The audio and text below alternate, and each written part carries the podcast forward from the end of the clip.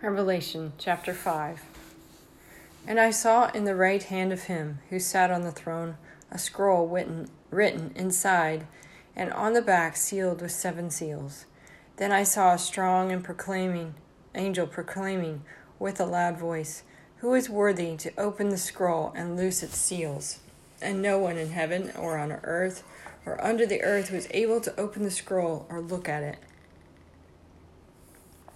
So I wept much, because no one was found worthy to open and read the scroll, and read the scroll, or to look at it.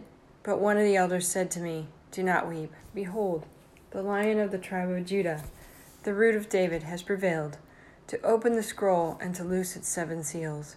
And I looked, and behold, in the midst of the throne, and of the four creatures, and in the midst of the elders, stood a lamb, as though it had been slain, having seven horns and seven eyes which are the seven spirits of God sent out to all the earth.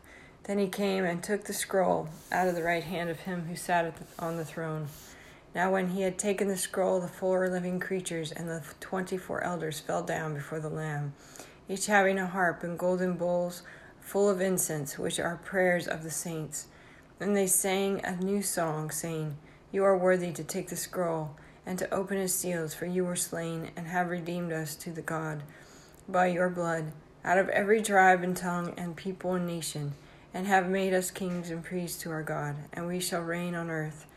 Then they, I looked, and I heard the voice of many angels around the throne, the living creatures and the elders, and the number of them were ten thousand times ten thousand, and thousands of thousands, saying with one loud voice, Worthy is the Lamb who was slain, to receive power and riches and wisdom, and strength and honor and glory and blessing and every creature which is in heaven and on earth and under the earth, and such as are in the sea, and all that is in there. I heard them saying, Blessing and honor and glory and power be to him who sits on the throne, and to the Lamb for ever and ever. Then the four living creatures said, Amen. And the twenty four elders fell down and worshipped him who lives for ever and ever. Chapter 6 now I saw when the Lamb opened one of the seals, and I heard one of the four living creatures saying with a voice like thunder, Come and see. And I looked, and, I, and behold, a white horse.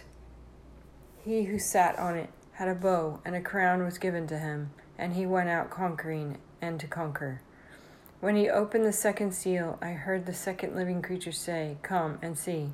Another horse, fiery red, went out and it was granted to the one who sat on it to take peace from the earth.